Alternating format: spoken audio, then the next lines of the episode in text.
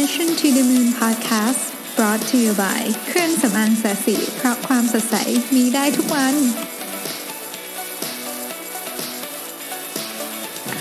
สวัสดีครับ ยินดีต้อนรับเข้าสู่ Mission to the Moon Podcast episode ที่ 66 นะครับ วันนี้เป็นวันอาทิตย์ที่ 24 มิถุนายนนะครับผม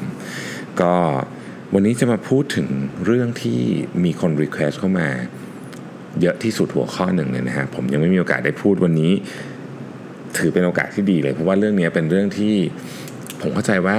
หลายคนอยากคุยอยากชวนคุยเรื่องนี้นะครับ ประเด็นนี้เป็นประเด็นที่ค่อนข้างอ่อนไหว เพราะฉะนั้นผมขอเน้นตั้งแต่ตอนต้นเลยว่าอันนี้เป็นเป็นเรื่องที่สามารถถกเถียงกันได้ แล้วก็เป็นเรื่องที่ต้องมีหลาย ๆ มุมคิดแล้วกันนะฮะเรากำลังจะคุยเรื่องของว่าเราจะ manage เพื่อนร่วมงานหรือทีมงานที่ ที่เราเรียกว่า toxic ได้ยังไงดีนะครับ ผมเชื่อว่าหลายคนนะครับจะมีความรู้สึกว่าเพื่อนร่วมงานของคนบางคนเนี่ยเพื่อนร่วมงานของคุณบางคนเนี่ยนะครับเป็นคนที่ท็อกซิกนะฮะแล้วก็ทำงานด้วยแล้วรู้สึก ฉันไม่ชอบคนนี้ฉันไม่อยากทำงานกับคนนี้นะฮะแต่ว่าก่อนที่เราจะลงไป คุยกันว่าจะแก้ปัญหายังไงเนี่ยนะครับ เรามาดู definition ของคำนี้ก่อน เราจะได้เข้าใจตรงกันนะฮะวันนี้เนี่ยผมเอาบทความมาเล่าเนี่ยจาก Harvard Business Review นะครับ ชื่อเนี่ยคือ How to Manage a Toxic Employee นะครับ ผู้เรียบเรียงคือเอมี่แกลโลนะครับ บทความนี้ถูกตีพิมพ์ตั้งแต่ตุลาคมปี 2016นะฮะผู้เชี่ยวชาญด้านนี้เนี่ยที่ เอาข้อมูลมาเรียบเรียงบทความนี้เนี่ยเขาทำ research เกี่ยวกับเรื่องนี้โดยเฉพาะนะครับ ประกอบไปด้วย 2 ท่าน ท่านที่1เนี่ยคือด y แลนด์ไมเนอร์นะครับซึ่งเป็น professor อยู่ที่ Kellogg นะครับ ท่านที่2นะฮะคือคริสตินพอรัธนะครับเป็น professor อยู่ที่ Georgetown นะครับด y แลนด์เนี่ยบอกว่าเวลาเราพูดคำว่า toxic employer เนี่ยเราหมายถึงคนที่ ไม่ได้ไม่ได้สร้างความเสียหายเฉพาะกับงานของตัวเอง แต่ว่าไอ้ไอ้ความเสียหายเนี่ยมันหรือพฤติกรรมเนี่ยมันลามไปถึงคนอื่นด้วยนะครับคริสตินก็เสริมว่าเอ่อมันจะมีแพทเทิร์นของการทำให้คนอื่นเนี่ยรู้สึกไม่มีพลังงานรู้สึกหงุดหงิด ซึ่งมันติดต่อ ใช้คำว่าติดต่อแล้วกันนะฮะเพราะฉะนั้นเวลาเราพูดถึงคำว่าเพื่อนร่วมงานหรือทีมงานที่ toxic เนี่ยเราจะใช้ definition นี้บางคน ขอให้แยกให้ออกระหว่างคนที่ toxic กับคนที่ overly aggressive people คือบางคนนี่เขา aggressive มากๆ แต่เขาไม่ได้ toxic ฮะเขาเป็นแค่คน aggressive เฉยๆ ซึ่งวิธีการ handle คนที่ toxic กับคนที่ overly aggressive เนี่ยมันก็จะแตกต่างกันออกไปนะครับผม โอเค เรากลับมาเรื่องนี้นะฮะ ทีนี้ก็มีหลายคนถามว่า เอ๊ะ แล้วคน toxic แล้ว ทำไมเราถึงให้เขาอยู่ในบริษัทต่อไปคำตอบเลยเนี่ยผมบอกเลยนะครับว่า การจะเอาคนเข้าคนออกเนี่ยไม่ใช่เรื่องง่ายนะฮะแล้วก็หลายครั้งมันมีสถานการณ์ที่ซับซ้อนมากกว่านั้น หลายครั้งมันมีเรื่องการเมืองเรื่องอะไรมากมายต่างๆ นานา แล้วถ้าเป็นในประเทศที่มีกฎหมายเรื่องนี้ค่อนข้างเข้มงวดเนี่ยมันจะมีเรื่องของการฟ้องร้องด้วยไม่ใช่ฟ้องร้องเกี่ยวกับเรื่องค่าชดเชยกฎหมายแรงงานอย่างเดียวนะครับ มันมีฟ้องร้องเรื่องการปฏิบัติไม่เป็นธรรมอะไรต่างๆ นานา ซึ่งมันซับซ้อนมาก เพราะฉะนั้นเอาเป็นว่า ถ้าการเอ่อการเอาออกไปหรือหรือการเชิญออกนี่ยังไม่ใช่ทางเลือกเนี่ยนะครับ เรามาดูว่าเรามีวิธีการแก้ปัญหายังไงบ้างในฐานะ เรียกว่าอาจสมมติว่าเราจะแก้ปัญหาคนที่เป็นลูกน้องในทีมของเราที่ที่เรารู้สึกว่าเขามีมี toxic เนี่ยนะฮะหลายครั้งเนี่ยต้องบอกก่อนว่าสิ่งที่เขาทำเนี่ยมันมันยังไม่เกินกฎระเบียบหรือขอบเขต หรือกฎหมายด้วยซ้ำคือไม่เกินไม่เกินกฎระเบียบของขอบเขตของบริษัท และไม่เกินและแน่นอนว่าไม่ผิดกฎหมาย เพราะฉะนั้นเนี่ยอาจจะเรียกได้ว่าไม่มีเหตุผลที่ดีพอที่จะที่จะเหมือนกับไม่ให้เขาอยู่ในทีมต่อไปด้วยซ้ำนะฮะเพราะฉะนั้นวิธีการแก้ปัญหาเนี่ยมี 3 ดู3ดนนะครับ ดูที่ 1 คือ dig deeper นะ dig deeper บาง dig deeper คือเข้าไปหาสาเหตุให้ลึกขึ้นนะครับ บางทีเนี่ยการที่เขาเอ่อปฏิบัติตัวแบบนั้นเนี่ยบางทีมันมีสาเหตุที่ที่ลึกลงไปกว่าผิวๆที่เราเห็นนะฮะเช่นเเขากำลังมีปัญหาอะไรส่วนตัวหรือเปล่านะครับหลายคนมีปัญหาหย่าร้าง มีปัญหาเรื่องครอบครัว มีปัญหาเรื่องอสุขภาพอาจจะสุขภาพตัวเอง สุขภาพของพ่อแม่ทำให้เขาเนี่ย มี มีเรื่องที่กดดันหลายพอพอพูดอย่างนี้ก็จะมีคนบอกว่าเฮ้ยเอาเรื่องส่วนตัวปนกับเรื่องงานไม่ได้ ในความเป็นจริงเนี่ยครับมันแยกกันไม่ออกหรอกนะครับถ้าเรื่องส่วนตัวเรามันมีปัญหามากๆ ปัญหาหนักที่เป็นปัญหามากๆอยู่เนี่ยมันมันมันหนีไม่พ้นหรอกครับ ที่มันจะส่งผลกระทบต่อเรื่องอื่นหรือว่าเป็นเรื่องงานเอง เช่นเขาไม่มีความสุขหรือเปล่ากับงานที่ได้รับมอบหมายเเขาไม่ถนัดหรือเปล่าเขาทำแล้วเขารู้สึกว่ามันทำให้ คุณค่าของตัวเขาลดลงหรือเปล่ามีนะครับ งานบางบางอย่างที่เราทำแล้วเนี่ยเนื่องจากมันเป็นงานที่เราไม่ถนัดมันก็ทำให้คุณค่าของตัวเรามันลดลงพอเรารู้สึกงานปุ๊บเนี่ยเราก็กลายเป็นคนท็อกซิกไปก็มีนะฮะหรือว่าอาจจะเป็นเรื่องธรรมดาธรรมดา เช่นไม่ชอบคนนี้เป็นพิเศษด้วยเหตุผลอะไรก็แล้วแต่ ไม่ชอบเพื่อนร่วมงานอีกคนหนึ่งเป็นพิเศษนะฮะถ้าเป็นวิธีนี้เนี่ยนะครับดีที่สุดคือเสนอ ตัวช่วยเสนอตัวช่วยนะครับ จะเป็นระบบการโคชชิ่งก็ได้นะครับ จะเป็นการเอาที่ปรึกษาเข้ามาก็ได้ จะเป็นการให้ทรัพยากรก็ได้ เพื่อที่จะเข้าไปแก้ปัญหาที่แก่นของมันจริง ๆ มีเรื่องที่น่าสนใจมากๆเรื่องหนึ่งคือ คนส่วนใหญ่บนโลกใบนี้ เกือบทุกคนเลยแล้วกันนะครับ มักจะไม่กล้าที่จะขอความช่วยเหลือ เพราะมันเป็น การแสดงถึงความอ่อนแอ ไม่ต้องใครหรอกฮะผมเองก็เป็น เพราะฉะนั้นผมเข้าใจประเด็นนี้เป็นอย่างดี ดังนั้นบางทีเนี่ยสิ่งที่ดีกว่าคือมีคนมายื่นมือเข้ามาให้ความช่วยเหลือเราคือบางทีเราอยากได้ความช่วยเหลือนะ แต่เราไม่ไม่กล้าเอ่ยปากที่จะขอคนจำนวนมากเป็นแบบนี้นะผมอย่างที่บอกผมก็เป็น ดังนั้นเนี่ยคนที่ยื่นมือเข้ามาช่วยเหลือเราเนี่ยบางทีอาจจะเป็นวิธีที่ดีกว่านะฮะ อะอันนี้ก็เป็นอันที่หนึ่งนะครับก็คือว่า ลองหาสาเหตุที่แท้จริงดูซิว่ามันมันคือเรื่องอะไรนะครับ อันที่สองต้องให้ feedback ตรงๆ บางคนไม่รู้นะ ว่าตัวเองเป็นคน toxic คิดว่าเขาทำงานได้ดีอยู่แล้วนะฮะ feedback ตรงๆเนี่ย feedback session จึงเป็นเรื่องที่สำคัญมาก ผมผมเพิ่งได้ feedback อะไรบางอย่างมาที่รู้สึกว่าเฮ้ยเราไม่เคยรู้มาก่อนเลยนะว่าเราเป็นคนแบบนี้พอเราได้ feedback มาเนี่ยเราก็พยายามปรับปรุงตัว เพราะว่าเราไม่เคยรู้มาก่อนเลยอะว่าเฮ้ยเรามีส่วนนี้อยู่ด้วยเรามีเรามีเรื่องที่มันมันไม่ดีแบบนี้อยู่ เราเราคิดว่าเรื่องนี้เราโอเค แต่ว่าพอคนมาพูดให้เราฟังเนี่ย เราก็แบบเออว่ะเฮ้ยเป็นจริงด้วยนะฮะการให้ feedback เนี่ยมีสิ่งที่ต้องคำนึงถึงอยู่ เหมือนการให้ feedback ปกติอยู่สองสามอย่างนะครับ อันที่หนึ่ง ไม่ประมาณสามสี่อย่าง อันที่หนึ่งคือมันต้องตรงต้อง direct คือชัดเจนนะฮะชัดเจน อันที่สองต้องจริงใจนะฮะอันที่สามก็คือต้องอธิบายถึงพฤติกรรมและผลของพฤติกรรม ชัดเจนจริงใจอธิบายถึงพฤติกรรมและผลของพฤติกรรมนะครับโดยใช้ตัวอย่าง ที่เกิดขึ้นแล้ว จริงๆ ชัดเจน มีเรื่องที่แบบเป็นเหตุการณ์จริง ๆ ที่เกิดขึ้นและส่งผลกระทบจริง ๆนะครับ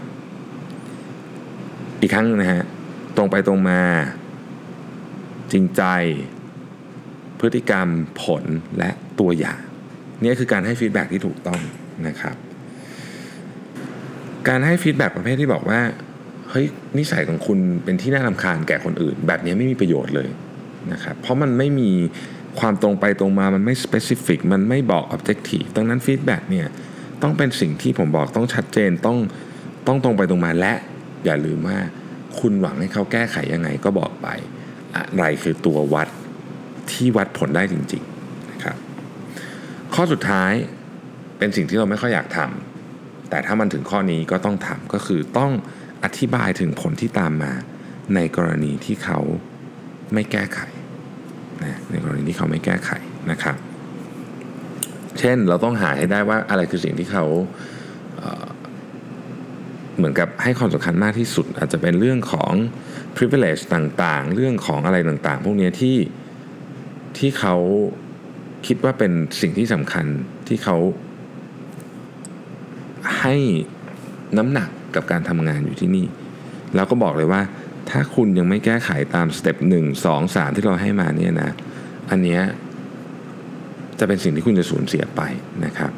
ความจริงข้อหนึ่งของมนุษย์ก็คือเราเนี่ยจะตอบสนองต่อ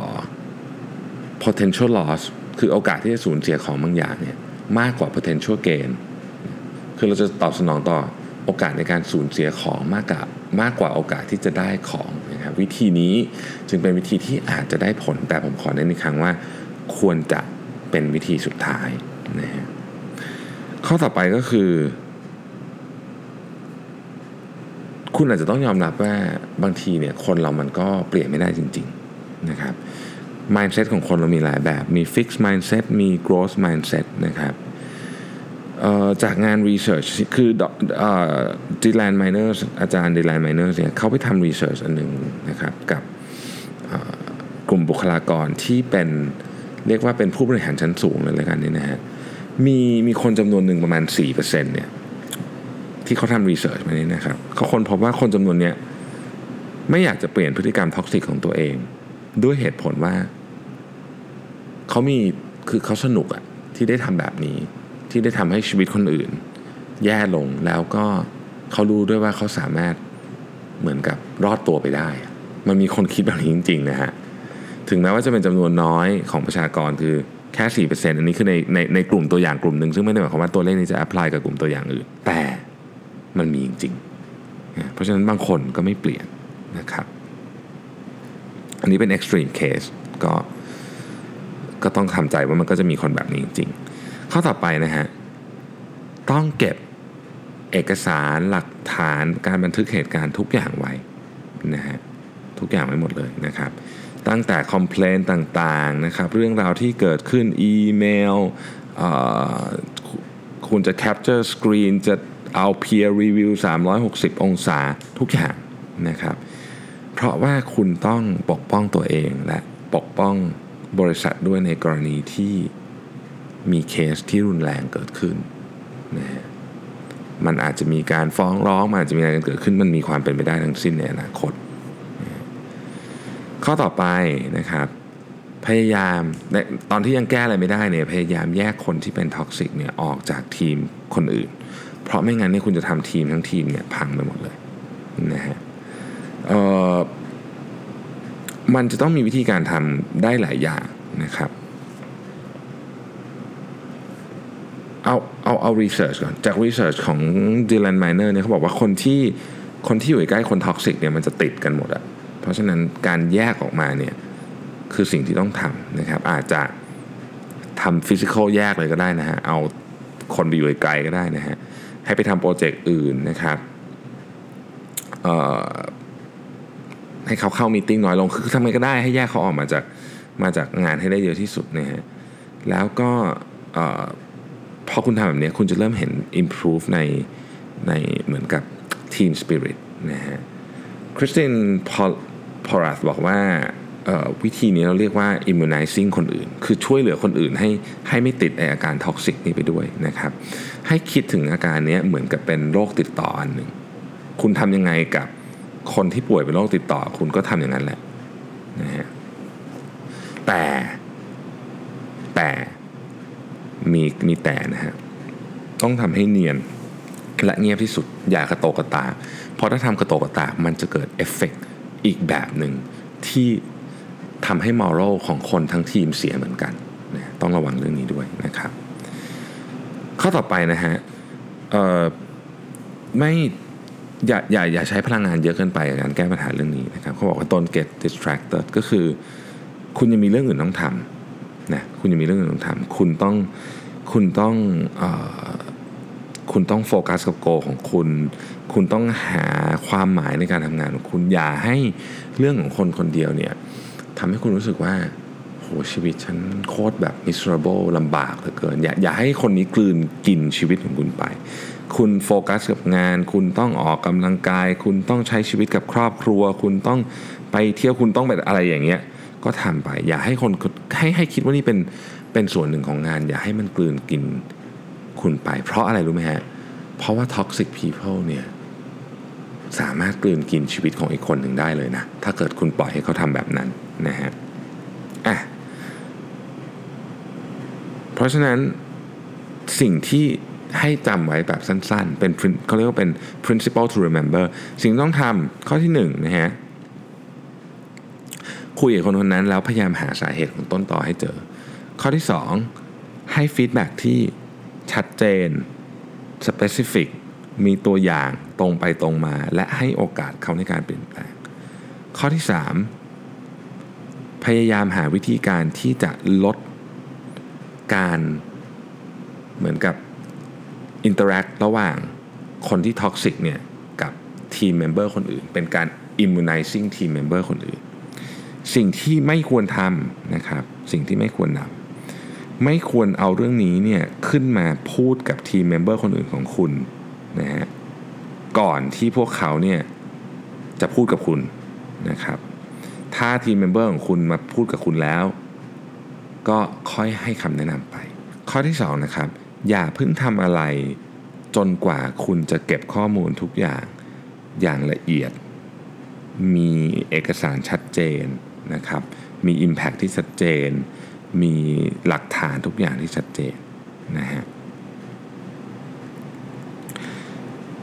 ข้อที่ 3 คือ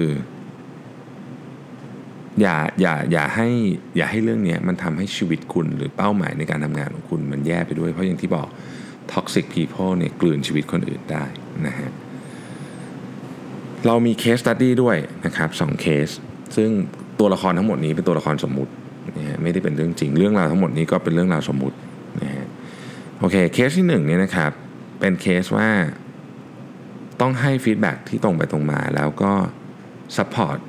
คนในทีมที่เหลือนะครับเคสเนี้ยเป็นเคสของหัวหน้าชื่อคริสติน่า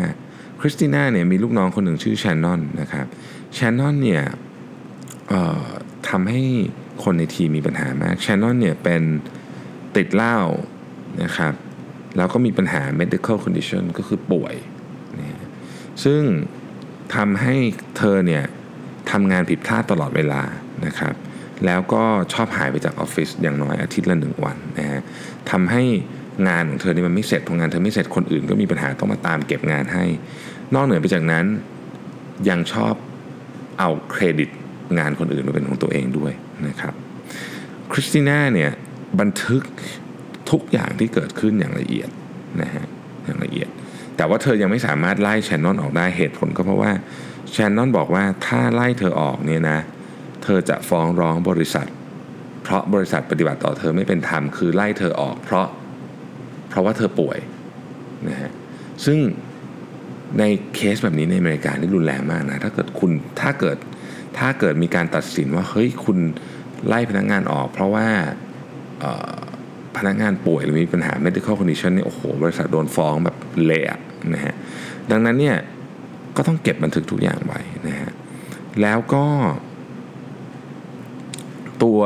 คริสติน่าเองเนี่ยก็ให้ feedback กับแชนนอนตลอดเวลานะครับเพราะว่าคริสติน่ามีความเชื่อว่าคนบางคนเนี่ยไม่รู้ว่า impact ของสิ่งที่ตัวเองทำเนี่ยมันไปมันไปเป็นผลกระทบกับเพื่อนร่วมงานยังไงนะครับ แล้วก็อะไรที่เขาคนนั้นเนี่ยควรจะเปลี่ยน แต่ว่าคริสติน่าเนี่ยใช้วิธีการที่ละเอียดอ่อนมากในการคุยกับแชนนอนนะครับ แล้วก็เธอเลือกดูอารมณ์ของลูกน้องเธอ เลือกเลือกดูอารมณ์ของแชนนอนว่า วันไหนที่แชนนอนอารมณ์ดีอยู่ในสภาวะจิตใจที่ดี จึงค่อยพูด จึงค่อยให้ feedback นี่คือวิธีการ handle ที่ดีของหัวหน้า หัวหน้าจะดูทิศทางลมก่อน ในขณะเดียวกันคริสติน่าเนี่ยก็ช่วยเหลือคนในทีมที่เหลือด้วย ก็คือว่า หนึ่งก็คือแน่นอนว่าให้กำลังใจนะครับสองก็คือ บอกว่าเฮ้ยให้โฟกัสกับงานตัวเอง อย่าไปสนใจว่าคนอื่นจะทำหรือไม่ทำอะไร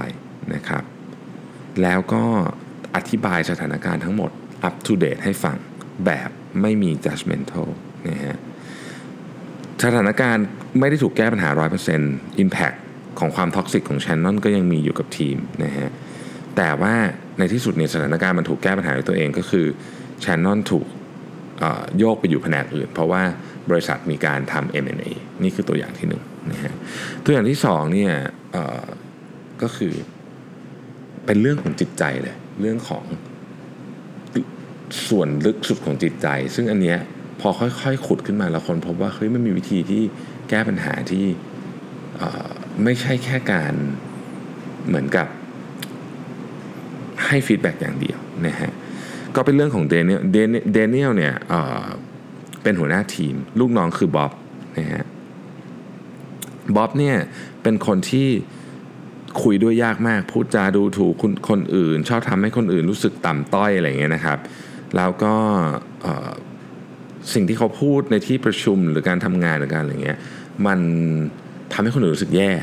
ง่ายๆนะฮะแดเนียลก็เลยไปสืบฮะก็คนพบว่า เฮ้ยบ๊อบเนี่ยมีปัญหาเรื่องส่วนตัวมาก เพิ่งผ่านการหย่าร้างนะครับ แล้วก็ลูกเขาเนี่ยไม่คุยกับเขาเลยนะซึ่งอันนี้เป็นเรื่องที่ทำให้ทำให้ตัวบ๊อบเนี่ยรู้สึกเจ็บปวดมาก ในขณะเดียวกันเนี่ยบ๊อบเนี่ยก็บ่นกับเพื่อนอย่างจริงจังเลยนะว่าเขารู้สึกว่าเขาเนี่ยอายุมากแล้วแต่เขายังไม่ประสบความสำเร็จในหน้าที่การงานอะไรเลยสักอย่างนะฮะแดเนียลก็เลยทำแบบนี้ครับ บอกบอกว่าเนื่องจากตอนนี้คุณทำให้ทีมทุกคนมีปัญหาหมดเลยนะ คือให้ feedback ก่อน เสร็จแล้วบอกว่าวิธีการแก้ปัญหาของเราเป็นการให้คำแนะนำกึ่งบังคับใช้คำนี้แล้วกัน เราจะให้คุณเนี่ยไปพบกับ counselor ก็คือคนที่ให้การปรึกษาในกรณีนี้อาจจะเป็นกึ่งกึ่งจิตแพทย์อะไรแบบนี้นะฮะโดยบริษัทจะจัดหามาให้ บริษัทจัดหา counselor ให้ก็เป็นการแก้ปัญหาที่ค่อนข้างจะจะแปลกใหม่นะโดยเฉพาะถ้าเกิดสำหรับเมืองไทยเวลาเราพูดถ้าเป็นเคสอย่างนี้ก็ค่อนข้างจะแปลกใหม่ เพื่อให้เขาเนี่ยสามารถแก้ปมในใจของเขาเองได้นะฮะผ่านกระบวนการที่เป็นวิทยาศาสตร์มากๆ คือใช้จิตแพทย์นะฮะอีกสิ่งหนึ่งที่ที่แดเนียลทำก็คือบอกกับคนอื่นที่อยู่ในทีมว่า เลิกนินทา บ๊อบลับหลัง เลิกนินทาบ๊อบลับหลัง อันเนี้ยผมว่าเป็นพอยที่น่าสนใจมาก เพราะว่ามันมันเป็นพอยที่สำคัญสุด ๆ เลยนะฮะ ถ้าเกิดถ้าเกิดเราเราเราจำได้มันมีอาร์ติเคิลหนึ่งที่บอกว่ามันไม่มีประโยชน์ที่จะบ่นในเพื่อนร่วมงาน อันนี้การบ่นหรือการนินทารับหลังไม่มีประโยชน์แต่มันยากมากที่จะทำเนาะเพราะมันเป็นเหมือนเรื่องที่ทำให้เราได้ระบายใช่ไหมแต่ไม่ดีเลยครับ ต้องฝึกอันนี้ต้องฝึก ผมก็บอกตัวเองเหมือนกันว่า การพูดถึงคนอื่นรับหลังในแง่ไม่ดี ไม่มีประโยชน์ใดๆทั้งสิ้น เพราะฉะนั้นต้องพยายามเลิกทำให้ได้ ต้องฝึกต้องเลิกทำนะฮะมีอะไรพูดกับเจ้าตัวไปเลยตรงๆ พูดกันต่อหน้านี่แหละ ไม่ชอบอะไรพูดเลยนะครับ ในที่สุด 2 อันนี้คือ 1 ให้ไปคุยจิตแพทย์ 2 ไม่มีใครพูดเขาลับหลังละมีอะไรก็พูดตรงๆเลยเนี่ยนะฮะในที่สุดก็บ๊อบก็ค่อยๆดีขึ้น จนกลับมาเป็น team member ที่มีประโยชน์ และมี contribution กับทีมได้อีกครั้งหนึ่งนะครับผมหวังว่าพอดแคสต์นี้จะมีประโยชน์กับทุกท่านเพราะผมคิดว่าเรื่องนี้หลายบริษัทหลายทีมกำลังเจออยู่ และถ้าเรามองมันอย่าง objectively ให้มันเป็นปัญหาอย่างที่เราต้องแก้ ให้มันเป็นเรื่องอีกเรื่องที่เราต้องแก้เนี่ยผมคิดว่าเราจะสามารถช่วยทั้งตัวเองได้ด้วย และอาจจะช่วยชีวิตของคนอีกคนหนึ่งให้ดีขึ้นมาได้ด้วย ไม่ต้องพูดถึงว่าบริษัทก็จะดีขึ้นด้วยเช่นกันนะครับหวังว่าพอดแคสต์วันนี้จะมีประโยชน์กับหลาย ๆ ท่านแล้วก็ฝากไปคิดฝากไปคุยกันต่อนะครับอย่าลืมนะครับว่าอออยากฟังเรื่องอะไรอยากมีอะไรคุยกันนิดนึงนะครับส่งมาคุยกันนิดนึงนะฮะ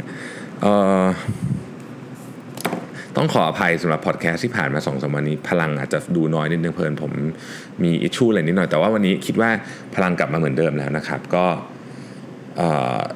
หวังว่าทุกท่านคงจะ enjoy podcast ใน episode นี้และ episode ต่อไปนะฮะ เดี๋ยวเราพบกันอีกทีหนึ่งพรุ่งนี้นะครับ ขอให้วันอาทิตย์ของทุกท่านเนี่ยเต็มไปด้วยความหมายใช้เวลากับครอบครัวนะครับ มีใครมีกิจกรรมอะไรที่สนุกสนุกก็ขอให้ enjoy กันอย่างเต็มที่นะครับ แล้วพบกันใหม่วันพรุ่งนี้ครับ สวัสดีครับ